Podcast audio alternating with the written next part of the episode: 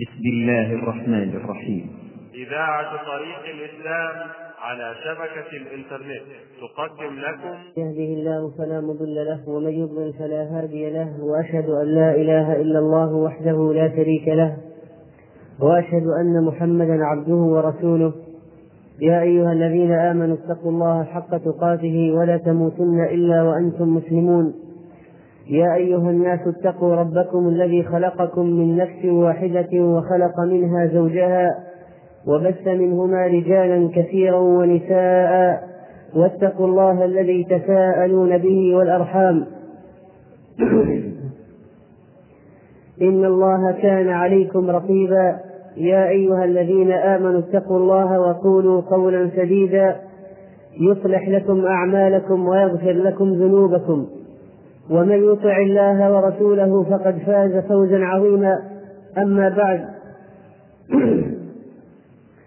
فإن أصدق الحديث كتاب الله، وخير الهدي هدي محمد صلى الله عليه وسلم، وشر الأمور محدثاتها، وكل محدثة بدعة، وكل بدعة ضلالة، وكل ضلالة في النار. أيها المسلمون، تكلمنا في الخطبة الماضية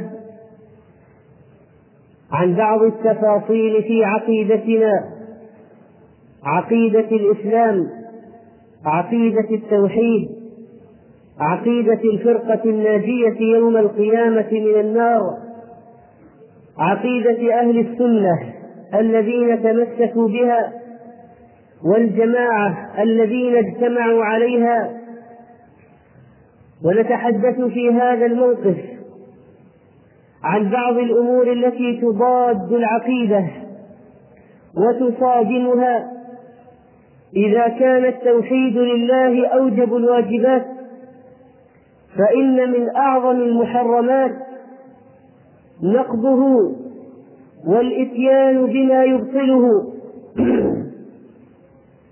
أيها المسلمون، إن أنواعا من الشرك تفشت في هذه الأمة، والشرك ظلم عظيم.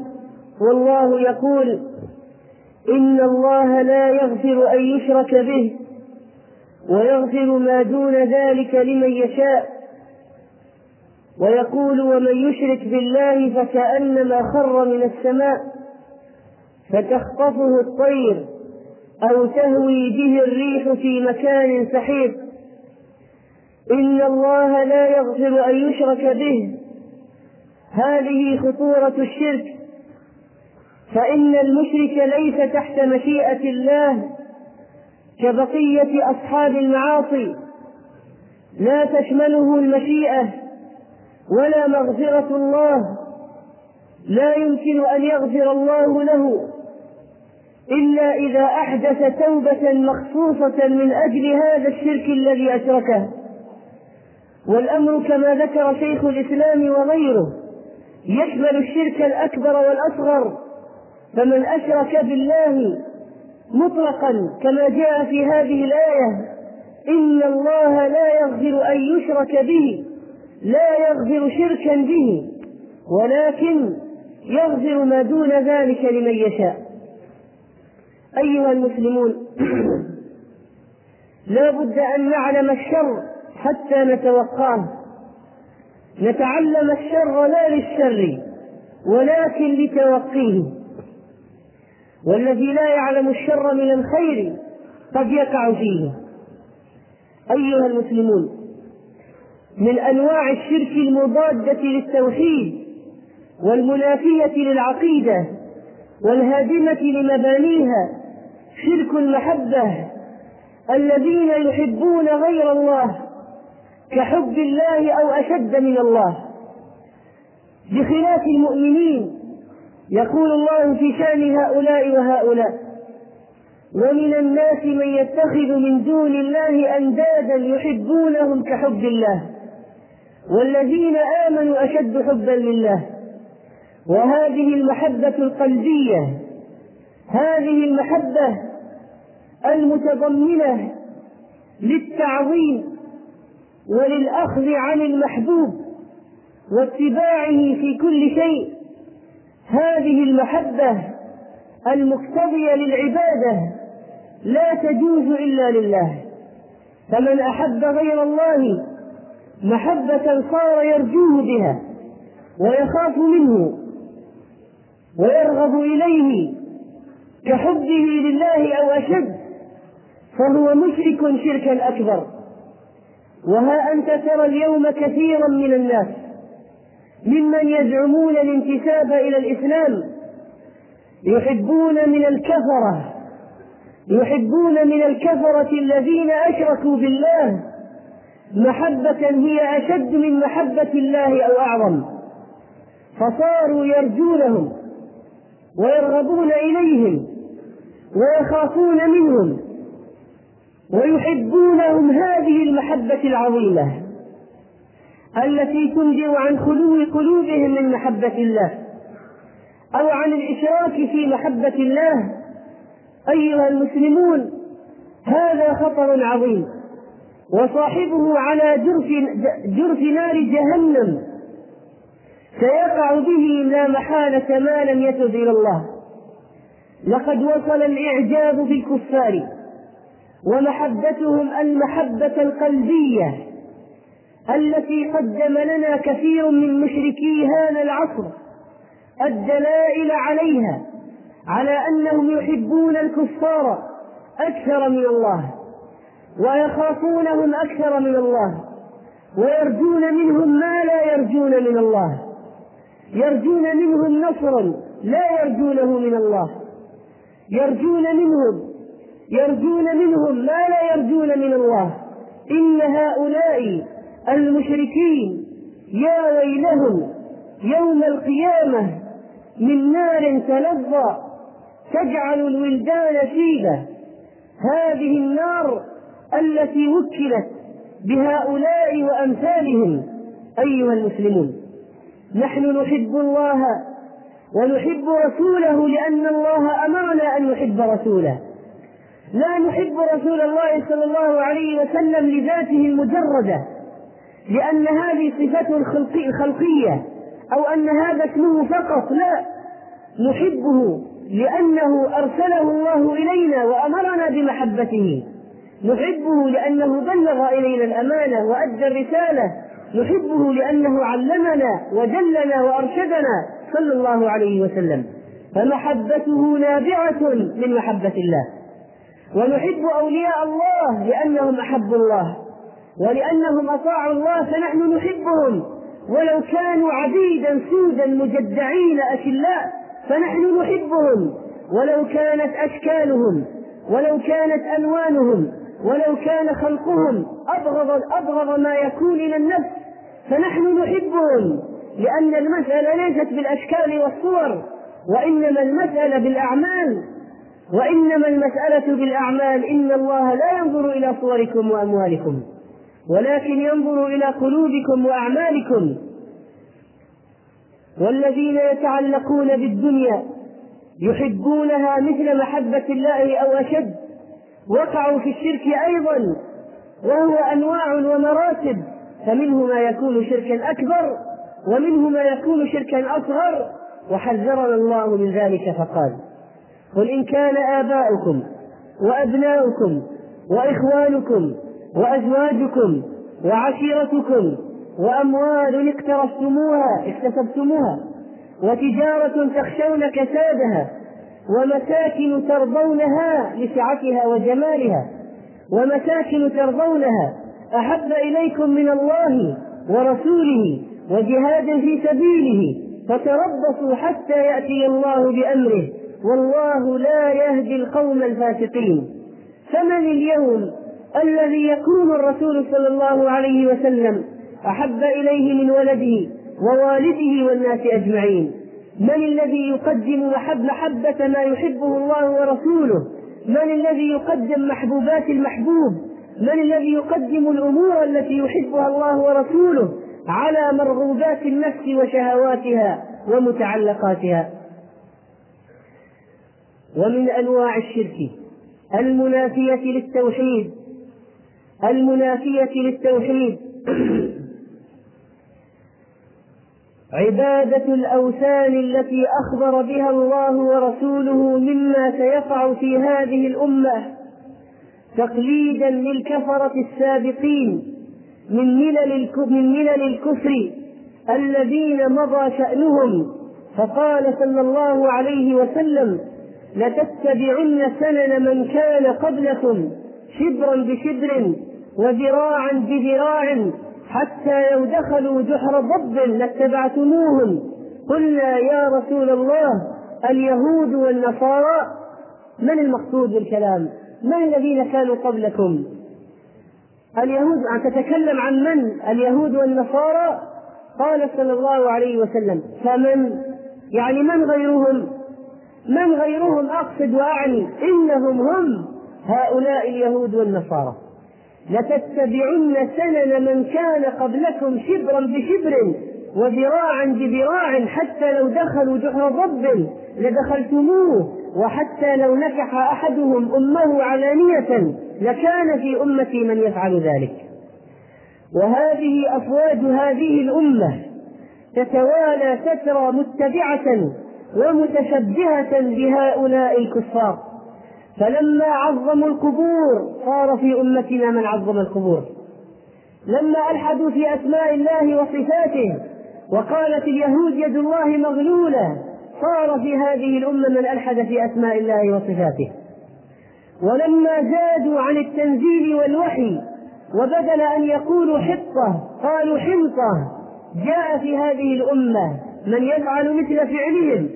ولما أراد ولما ظن اليهود أنهم يخدعون الله ويتحايلون على الشريعة وحرم الله عليهم الشحوم فأذابوها وباعوها وهي سائلة فأكلوا ثمنها ظنا منهم أنهم قد خدعوا الله وأنهم لم يخالفوا أمره في الظاهر، وهم في الحقيقة وهم في الحقيقة مخالفون أشد المخالفة.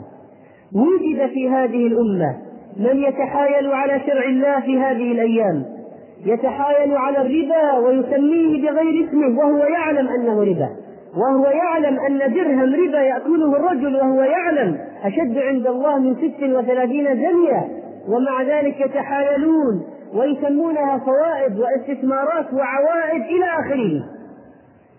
ووجد في هذه الأمة أيضا من يخادع الله في الشريعة ويعمل مثل الكفار، نؤمن ببعض ونكفر ببعض، كما آمنوا ببعض الشريعة وكفروا ببعضها. وجد في هذه الأمة من يفعل ذلك أيضا، يؤمنون ببعض الكتاب ويكفرون ببعض، فأخذوا جزءا وتركوا جزءا. فهذه يا صاح مساجد تبنى فصل كما تشاء وبالتئاب، فيقولون: هذه المساجد وهذه المصاحف، ماذا تريد أكثر من ذلك؟ فنقول: أتؤمنون ببعض الكتاب وتكفرون ببعض، فما جزاء من يفعل ذلك منكم؟ أيها المسلمون، إن بلاء هذه الأمة أنها في هذه الأيام لم تطبق الشريعة كاملة، ولو طبقتها كاملة لسادت العالم. فإن الشريعة ليست أجزاء، إن الشريعة ليست الصلوات والزكوات والصيام والحج وتطبيق الحدود وبعض الأذكار وبعض الأمور الصالحات من الأعمال التي جاءت بها الشريعة فقط، وإنما هو أخذ للإسلام كله. فمن أخذ شيئا وترك شيئا فهو مضاد لما أنزل الله، فإن الله قال: خذوا ما أتيناكم، ادخلوا في السلم كافة، خذوا الإسلام كله، لا تأخذوا شيئا وتتركوا شيئا، كما فعلت اليهود عليهم لعنة الله. ولذلك لما سئل شيخ الإسلام عن الستر قيل له: إن هؤلاء الستر دعوا بالإسلام وشهدوا أن لا إله إلا الله وشهدوا أن محمد رسول الله، وهذا قائد الستر معه إمام وقاضي ومؤذن، فهل نقاتلهم؟ قالوا: لا إله إلا الله، وقالوا: محمد رسول الله، ومع قائدهم إمام وقاضي ومؤذن وخطيب، هل نقاتلهم؟ فماذا أفتى شيخ الإسلام الفقيه؟ قال رحمه الله: كل طائفة ممتنعة من التزام شرائع الإسلام الظاهرة المتواترة من هؤلاء القوم أو غيرهم، فإنه يجب قتالهم حتى يلتزموا شرائعه، وإن كانوا مع ذلك ناطقين بالشهادتين وملتزمين ببعض شرائعه، كما قاتل أبو بكر رضي الله عنه مانعي الزكاة. مانعي الزكاة أقروا بأمور كثيرة من الإسلام، لكن قالوا لا ندفع الزكاة. ماذا فعل أبو بكر والصحابة؟ قاتلوهم قاتلوهم تأخذ الإسلام كله وتطبقه، أو تعترف بأنك مجاهد ومعادي الله ورسوله. أما أن تكون منافقا أو مجادلا عن المنافقين وتقول حسبنا من الشريعة هذا القدر، يكفي من الشريعة هذا الجزء، فهذا هو الكفر بعينه والله. وهذا يذكرني بقصة حصلت لأحد من الناس، لكنها قصة طريفة لواحد، إنما تنطبق تنطبق على على الأمة، تنطبق على كيانات كثيرة منتشرة متوزعة في العالم اليوم. رجل جاء إلى موسم الحج، إنسان استيقظ ضميره في أمر من الأمور وهو الحج، فجاء ليحج. فلما وصل إلى المناسك والمشاعر وجلس هناك، فعمل بعضها ينتظر البعض الآخر، يريد أن يرتاح، فجاء وقت الصلاة قيل له قم فصلي، قام يصلي. والتي بعدها قيل له قم نذهب إلى الحرم، فلنذهب إلى الحرم قبل وقت من الصلاة، نذهب إلى الحرم. وهكذا مرة من المرات ينام الرجل عن صلاة الفجر، قال له إنسان قم فصلي صلاة الفجر، قال له أنا ما جيت أصلي جيت أحج، أنا ما جيت أحج جيت أنا ما جيت أصلي جيت أحج. هذا هو المفهوم الذي نريده بهذه القصة الواقعية، أنا ما جيت أصلي جيت أحج. ما هو المعنى؟ ما هو المعنى أيها المسلمون؟ ما هو الواقع إذا الآن؟ أخذ أجزاء من الشريعة وترك الباقي، أنا ما جيت أصلي جيت أحج. هذه المش... هذه مشكلة المشاكل. ولذلك فإن هذا النوع من الكفر الذي حصل الذي حصل في هذه الأمة كما حصل في السابق مصداقا لما أخبر به عليه الصلاة والسلام، حتى لو دخلوا جحر ضب لاتبعتموهم.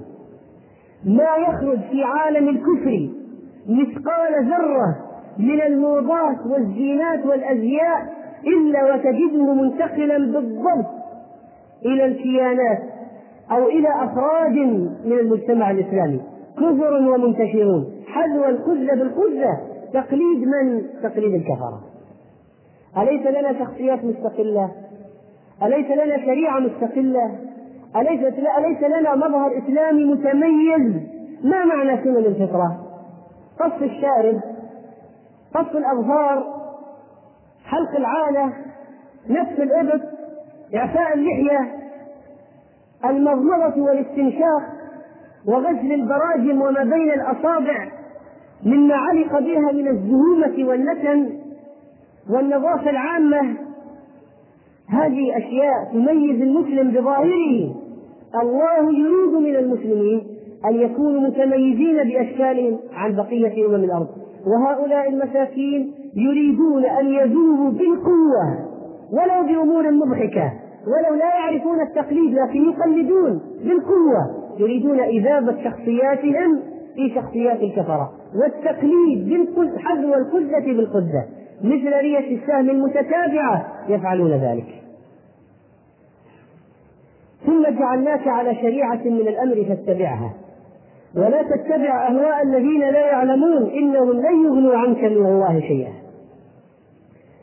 وكذلك كما اتخذ هؤلاء أحبارهم ورهبانهم أربابا من دون الله، اتخذ بعض المسلمين اليوم شيئا من الأحبار والرهبان أربابا من دون الله، ولكن بمسميات بأسماء مختلفة. الآن بأسماء مختلفة اتبعوهم في أي شيء، تحليل الحرام وتحريم الحلال. جاء عدي بن حاتم رجل من النصارى من نصارى العرب أسلم، دخل على رسول الله صلى الله عليه وسلم وهو يقرأ هذه الآية، اتخذوا أحبارهم ورهبانهم أربابا من دون الله. فقلت يا رسول الله إنهم لم يعبدون، ما أخذوا هذا الحبر وهذا الراهب وضعوه في قبلتهم في محرابهم فعبدوه، مع ما فعلوا ذلك. فقال صلى الله عليه وسلم مبينا أشكال من العبادة يمكن أن يغفل عنها بعض السذج ويقولون هذه ليست عبادة أو لا يخطر ببالهم أنها عبادة، إنهم حرموا عليهم, حرموا عليهم الحلال وحللوا لهم الحرام فاتبعوهم، فتلك عبادتهم إياهم. إذا من الشرك شرك يسمى، مهم جدا جدا معرفة هذا النوع من الشرك جدا، شرك الطاعة والاتباع. من أطاع أحدا دون الله في تحليل حرام أو تحريم حلال واتبع أحدا دون الله في تحليل حرام أو تحريم حلال فهو مشرك فهو مشرك فهو مشرك بالله سبحانه وتعالى. إن الله لا يغفر أن يشرك به، فأين تذهبون؟ وماذا نريد أيها الإخوة أكثر من ذلك؟ والله يقول في كتابه وإن أطعتموهم إنكم لمشركون.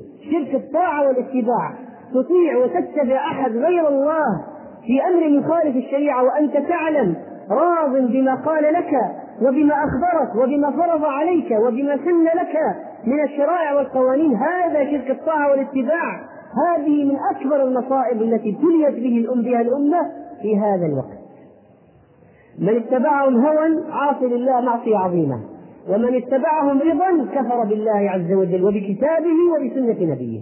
من تبعهم رضا رضا بما قالوا وهو يعلم أن الله شريعة الله بخلاف ذلك، تبعهم رضا بذلك، كافر بالله العظيم. ولذلك قال أهل العلم من ظن من اعتقد أن شرع غير الله أفضل من شرع الله فهو كافر، ومن ظن أن شرع اعتقد أن شرع غير الله مثل شرع الله فهو أيضا نفس الحكم، ومن اعتقد أن شرع الله أفضل لكن يجوز الأخذ بشرع غيره والاستيراد من شرع غيره وتطبيق شرع غيره فهو أيضا رضي بذلك، رضي بأن يشرع ويحكم بغير ما أنزل الله. نسأل الله سبحانه وتعالى أن يرد المسلمين إلى الإسلام ردا جميلا، ونسأله عز وجل أن يجعلنا وإياكم من أوليائه وحزبه المفلحين، وأن يتوب علينا أجمعين، وأن يبصرنا بهذا الدين، وأن يجعلنا من الموحدين. أقول قولي هذا وأستغفر الله لي ولكم.